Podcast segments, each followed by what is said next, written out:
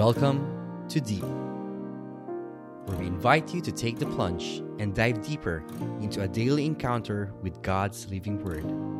Journey with a collection of personal reflections of other souls as we all draw nearer and deeper to God's heart.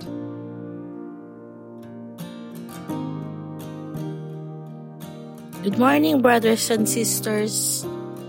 Welcome to another episode of Deep Wordless Wednesday.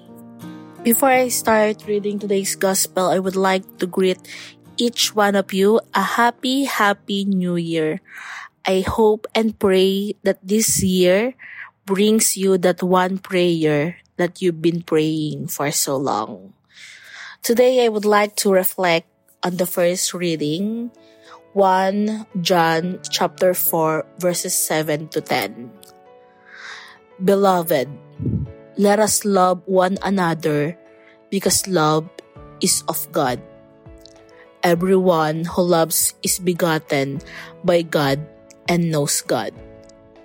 Whoever is without love does not know God, for God is love. In this way, the love of God was revealed to us. God sent His only begotten Son into the world so that we might have life through Him. In this love, not that we have loved God, but that He loved us and sent His Son as expiation for our sins. As we begin the new year, can we all reflect how do we love the people around us? Because I do believe that the way we love others is the reflection of the love that we receive from God. Love is probably one of the most used word in the world.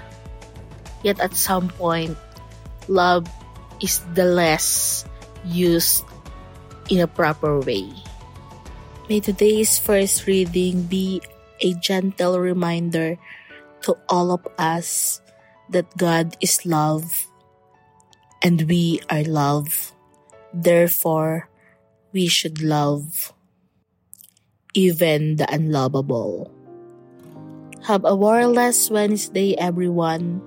May God bless your heart always.